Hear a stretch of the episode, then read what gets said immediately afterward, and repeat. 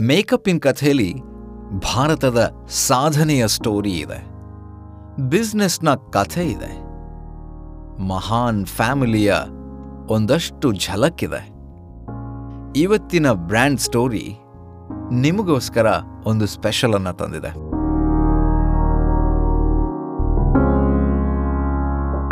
Makeup ಅಥವಾ make over ಈಗ ತುಂಬ ಕಾಮನ್ನು ಆದರೆ ಅದೇ ನಮ್ಮ ಜೀವನ ಮೇಕಪ್ ಮಾಡಿದ ಹಾಗೆ ಇರಬಾರ್ದು.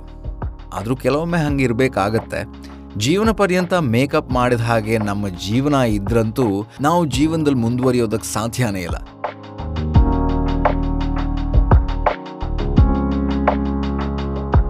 ಮೇಕಪ್ ಮಾಡಿದ ಬದುಕನ್ನ ಬದುಕಿ ಸ್ವಲ್ಪ ದಿನಗಳ ಕಾಲ ನಾವು ಗುಡ್ ಬುಕ್ಸಲ್ಲಿ ಇರಬಹುದು. ಆದರೆ ಲೈಫ್ ಲಾಂಗ್ ಚಾನ್ಸೇ ಇಲ್ಲ. ಸೊ ಜೀವನಕ್ಕೆ ಮೇಕಪ್ ಹಾಕಿ ನಡೆಸೋದಕ್ಕೆ ಸಾಧ್ಯ ಇಲ್ಲ. ಆದರೆ ಈ ಮೇಕಪ್ ಬ್ರ್ಯಾಂಡ್ ಕಥೆಯನ್ನು ಕೇಳಿ. ಅದರಿಂದ ಒಂದಷ್ಟು ಇನ್ಸ್ಪೈರ್ ಆಗಬಹುದು, ನಾವು ಬದುಕನ್ನು ಮುನ್ನಡೆಸಬಹುದು ಒಂದು ಒಳ್ಳೆ ಪಾಸಿಟಿವ್ ವೇನಲ್ಲಿ ಅಂತ ಹೇಳ್ತಾ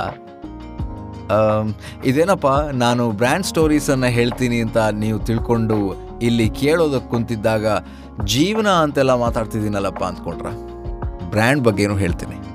ಬ್ರ್ಯಾಂಡ್ ಸ್ಟೋರಿಯನ್ನು ಹೇಳೋದು ಅಥವಾ ಕೇಳೋದು ಅಂದರೆ ಒಂಥರ ಖುಷಿ.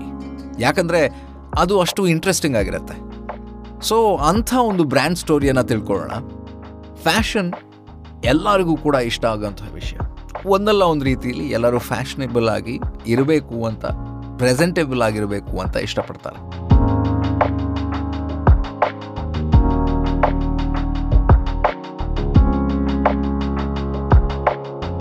ಮೋಡಿ ಮಾಡೋ ಫ್ಯಾಷನ್ ಇಂಡಸ್ಟ್ರಿ ಇದೆಯಲ್ಲ, ಅದನ್ನು ಆಳ್ತಿರುವಂತಹ ಅತಿ ದೊಡ್ಡ ಬ್ರ್ಯಾಂಡ್ ಭಾರತದಲ್ಲಿ ಇರೋದು ಅಂದರೆ ಲ್ಯಾಕ್ಮೆ ಈ ಬ್ರ್ಯಾಂಡ್ನ ಹೆಸರು ಕೇಳದೆ ಇರೋರಿಲ್ಲ. ಅದರಲ್ಲೂ ಹುಡುಗಿರ ಅಚ್ಚುಮೆಚ್ಚಿನ ಬ್ರ್ಯಾಂಡ್ ಇದು. ಪ್ರತಿ ಹುಡುಗಿ ಹತ್ರನೂ ಅವಳು ಚಿಕ್ಕವಳಿರ್ಬೇಕಾದ್ರೇನೆ ಒಂದು ಫೌಂಡೇಶನ್ ಪೌಡರ್ ಬಾಕ್ಸ್ ಇದ್ದೇ ಇರುತ್ತೆ. ಅಕಸ್ಮಾತ್ ಇರಲಿಲ್ಲ ಅಂದರೂ ನಿಮ್ಮ ಡ್ಯಾನ್ಸ್, ಸ್ಕೂಲ್ ಡೇ ಪರ್ಫಾರ್ಮೆನ್ಸ್ ಟೈಮಲ್ಲಿ ಮೇಕಪ್ ಮಾಡಬೇಕಾದ್ರೆ ಆ ಬಾಕ್ಸನ್ನು ನಾವು ನೋಡಿರ್ತೀವಲ್ಲ?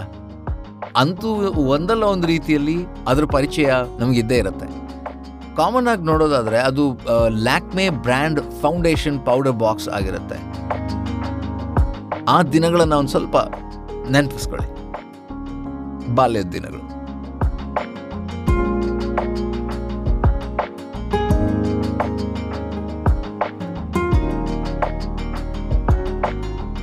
ಇನ್ನು ಈ ಬ್ರ್ಯಾಂಡ್ನ ಕಥೆಯನ್ನು ಕೇಳೋದಕ್ಕೆ ನೀವೆಲ್ಲರೂ ಎಕ್ಸೈಟೆಡ್ ಆಗಿದ್ದೀರಾ ಅಂತ ನಾನು ಅಂದ್ಕೊಂಡಿದ್ದೀನಿ ಸೊ ನಾನು ಲ್ಯಾಕ್ಮೆ ಅನ್ನೋ ಬ್ರ್ಯಾಂಡ್ ಹುಟ್ಟಿದ್ದು ಹೇಗೆ ಅಂತ ತಿಳ್ಕೊಂಡಾಗ ಕೆಲವೊಂದಿಷ್ಟು ಆಶ್ಚರ್ಯಕರ ವಿಚಾರಗಳು ಗಮನಕ್ಕೆ ಬಂತು. ಅದನ್ನು ನಿಮ್ಮ ಜೊತೆ ಶೇರ್ ಮಾಡ್ತಾ ಇದ್ದೀನಿ. ಇವತ್ತಿನ ಈ ಬ್ರ್ಯಾಂಡ್ ಸ್ಟೋರಿಯಲ್ಲಿ ಅದ್ರ ಮೂಲಕ ಒಂದಿಷ್ಟು ಇನ್ಸೈಟ್ಸನ್ನು ಪಡೆಯೋಣ.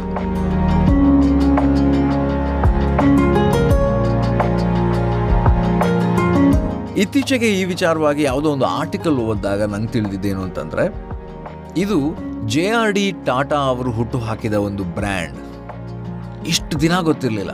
ಈ ಬ್ರ್ಯಾಂಡ್ ಹೆಸರು ಗೊತ್ತಿತ್ತು, ಆದರೆ ಇದು ಟಾಟಾ ಗ್ರೂಪ್ನ ಭಾಗವಾಗಿತ್ತು ಅನ್ನೋವಂಥದ್ದು ವೆರಿ ಇಂಟ್ರೆಸ್ಟಿಂಗ್ ಅವರು ಆರಂಭಿಸಿದಾಗ ಅದಿನ್ನೂ ಒಂದು ಬ್ರ್ಯಾಂಡ್ ಆಗಿರಲಿಲ್ಲ. ಜಸ್ಟ್ ಒಂದು ಕಾಸ್ಮೆಟಿಕ್ ಕಂಪನಿ ಆಗಿತ್ತು. ಎಲ್ಲವೂ ಹಾಗೆ ಅಲ್ವಾ? ಬ್ರ್ಯಾಂಡ್ ಅಂತ ಕರೆಸ್ಕೊಳ್ಳೋಕೆ, ಜನರ ಮನಸ್ಸಲ್ಲಿ ಅಚ್ಚಳಿಯದಂತೆ ಇರೋಕೆ ವರ್ಷಗಳೇ ಬೇಕು. ಇದ್ರ ಕಥೆನೂ ಹಾಗೆ.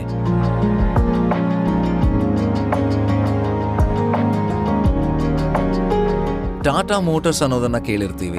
ಅಥವಾ ಅವರ ಬಟ್ಟೆ ಬಿಸ್ನೆಸ್ಸು ಇದೆ ಗೊತ್ತಾ? ಅದನ್ನ ನಾವು ತಿಳ್ಕೊಂಡಿರ್ತೀವಿ. ಆದರೆ ಅವರು ಕಾಸ್ಮೆಟಿಕ್ ಬಿಸ್ನೆಸ್ ಅನ್ನು ಶುರು ಮಾಡಿದ್ರು ಅಂದ್ರೆ ತುಂಬಾನೇ ಆಶ್ಚರ್ಯಕರವಾದ ವಿಷಯ. ಅದೇನೇ ಇರಲಿ, ಅವರು ಶುರು ಮಾಡಿರುವಂಥ ಈ ಬ್ರ್ಯಾಂಡ್ ಇಷ್ಟು ದೊಡ್ಡ ಮಟ್ಟಿಗೆ ದೇಶ ವಿದೇಶಗಳಲ್ಲಿ ಹೆಸರು ಮಾಡುತ್ತೆ ಅನ್ನೋದನ್ನ ಅವರಂತೂ ಕನಸು ಮನಸ್ಸಿನಲ್ಲೂ ಅಂದ್ಕೊಂಡಿರ್ಲಿಲ್ಲ ಅನ್ಸುತ್ತೆ.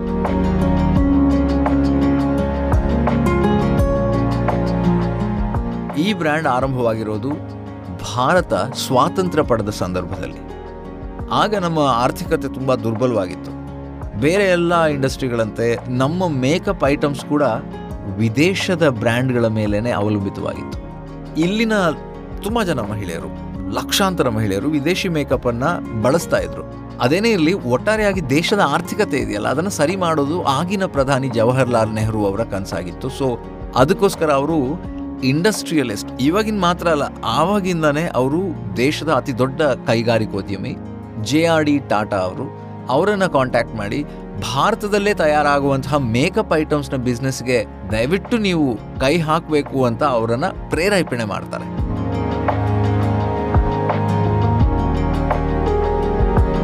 ಇದು ಅನೇಕರಿಗೆ ಉದ್ಯೋಗವನ್ನು ಕಲ್ಪಿಸುತ್ತೆ ಅಲ್ಲದೆ ನಮ್ಮ ಆರ್ಥಿಕತೆಯನ್ನು ಸರಿ ಮಾಡೋದಕ್ಕೆ ಸಹಾಯ ಮಾಡುತ್ತೆ ಅನ್ನೋ ಮಹತ್ವಾಕಾಂಕ್ಷೆ ನೆಹರು ಅವರದ್ದಾಗಿತ್ತು.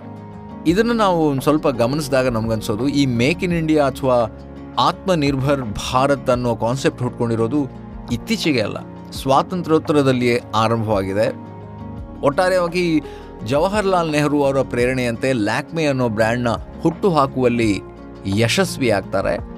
ಅವರಿಗೆ ಕಾಸ್ಮೆಟಿಕ್ ಬ್ರ್ಯಾಂಡ್ಗಳನ್ನು ಹುಟ್ಟು ಹಾಕೋದು ಖಂಡಿತವಾಗ್ಲೂ ಚಾಲೆಂಜ್ ಆಗಿರಲಿಲ್ಲ. ಯಾಕಂದರೆ ಒಂದು ದೊಡ್ಡ ಕೈಗಾರಿಕೋದ್ಯಮಿಗೆ ಹೊಸದೊಂದು ಉದ್ದಿಮೆಯನ್ನು ಮಾಡಬೇಕು ಅಂತಂದರೆ, ಅಂಥ ದೊಡ್ಡ ಕಷ್ಟದ ಕೆಲಸ ಅಲ್ಲ. ಈ ಅವರಿಗೆ ಒಂದು ಡಿಸಿಷನ್ ಮಾಡಬೇಕು ಮತ್ತು ಅದಕ್ಕೆ ಸರಿಯಾದಂಥ ಬಂಡವಾಳ ಅವ್ರ ಕೈಯಲ್ಲೇ ಇರುತ್ತೆ. ಸರಿಯಾದ ಟ್ಯಾಲೆಂಟ್ಗಳನ್ನು ಹಾಕ್ಕೊಂಡು ಬಿಸ್ನೆಸ್ಸನ್ನು ಸ್ಟಾರ್ಟ್ ಮಾಡೋದಕ್ಕೆ ಸುಲಭ ಆಗುತ್ತೆ. ಆದರೆ ಒಂದೊಳ್ಳೆ ಅಟ್ರಾಕ್ಟಿವ್ ಬ್ರ್ಯಾಂಡ್ನೊಂದಿಗೆ ಮಾರುಕಟ್ಟೆಗೆ ಪರಿಚಯಿಸೋದು ನಮ್ಮ ಟಾಟಾ ಅವರ ಚಾಲೆಂಜ್ ಆಗಿತ್ತು. ಬಹಳಷ್ಟು ಯೋಚಿಸಿದ ನಂತರ ಫ್ರೆಂಚ್ ಒಪೆರಾ ಲ್ಯಾಕ್ಮೆ ಅನ್ನೋ ಟ್ರೆಂಡಿ ಹೆಸರನ್ನು ಇಡೋದಕ್ಕೆ ಡಿಸೈಡ್ ಮಾಡ್ತಾರೆ.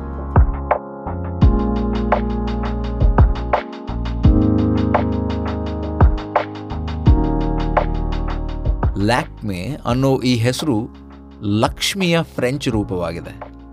ನಿರ್ದಿಷ್ಟವಾಗಿ ಫ್ರೆಂಚ್ ಆಪೆರಾವನ್ನೇ ಯಾಕೆ ಆರಿಸ್ಕೊಂಡ್ರು ಅನ್ನೋ ಪ್ರಶ್ನೆ ಬರಬಹುದು. ಯಾಕಂದರೆ ಲ್ಯಾಕ್ಮೆ ಅನ್ನೋದು ಸಂಸ್ಕೃತದ ಲಕ್ಷ್ಮಿ ಅನ್ನೋ ಹೆಸರಿನಿಂದ ಬಂದಿರುವಂಥದ್ದು, ಡಿರೈವ್ ಆಗಿರುವಂಥದ್ದು. ಲಕ್ಷ್ಮಿಯನ್ನು ನಾವು ಸೌಂದರ್ಯ ಮತ್ತು ಸಂಪತ್ತಿಗಾಗಿ ಆರಾಧಿಸ್ತೀವಿ. ದೇಶಕ್ಕೆ ಸಂಪತ್ತನ್ನು ಇಲ್ಲಿನ ಜನರಿಗೆ ಸೌಂದರ್ಯವನ್ನು ನೀಡೋದ್ರಿಂದ ಈ ಹೆಸರು ತುಂಬ ಸೂಕ್ತವಾಗಿದೆ, ಅಲ್ಲದೆ ಟ್ರೆಂಡಿ ಕೂಡ ಆಗಿದೆ. ಯಶಸ್ವಿ ಬ್ರ್ಯಾಂಡ್ ಆಗಿ ಅದು ಜನಜನಿತವಾಗುತ್ತೆ.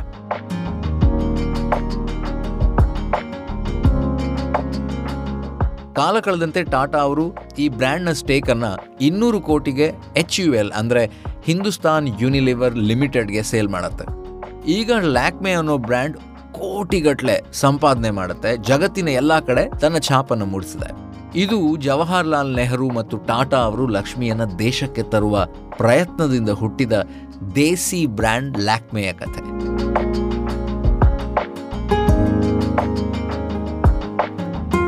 ಇಲ್ಲಿ ದೇಶಕ್ಕೆ ಇದ್ದ ಸವಾಲನ್ನು ಸರಿಪಡಿಸೋದಕ್ಕೆ ಹುಟ್ಟಿದ ಬ್ರ್ಯಾಂಡ್ ಈಗ ಎಲ್ಲ ಕಡೆ ಸುಪ್ರಸಿದ್ಧವಾಗಿಬಿಟ್ಟಿದೆ.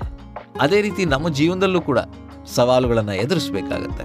ಅದನ್ನು ಎಷ್ಟರ ಮಟ್ಟಿಗೆ ಯಶಸ್ವಿಯಾಗಿ ಎದುರಿಸ್ತೀವಿ ಅನ್ನೋದೇ ಅಂತಿಮ ಗುರಿಯತ್ತ ನಮ್ಮನ್ನು ತಗೊಂಡು ಹೋಗುತ್ತೆ ಅನ್ನೋದನ್ನು ನಾನು ನಿಮಗೆ ತಿಳಿಸೋದು ನನ್ನ ಉದ್ದೇಶವಾಗಿತ್ತು.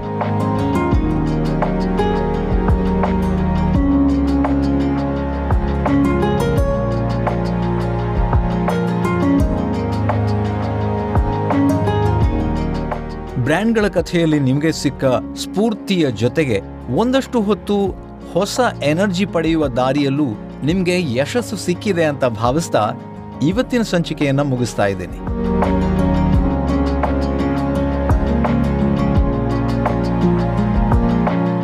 ಮುಂದಿನ ಸಂಚಿಕೆಯಲ್ಲಿ ಇನ್ನೊಂದು ಬ್ರ್ಯಾಂಡ್ ಸ್ಟೋರಿಯೊಂದಿಗೆ ಒಂದಷ್ಟು ಹೊತ್ತು ರೀಚಾರ್ಜ್ ಆಗೋಣ ಅಂತ ಹೇಳ್ತಾ, ಇದು ಬ್ರ್ಯಾಂಡ್ ಸ್ಟೋರಿ.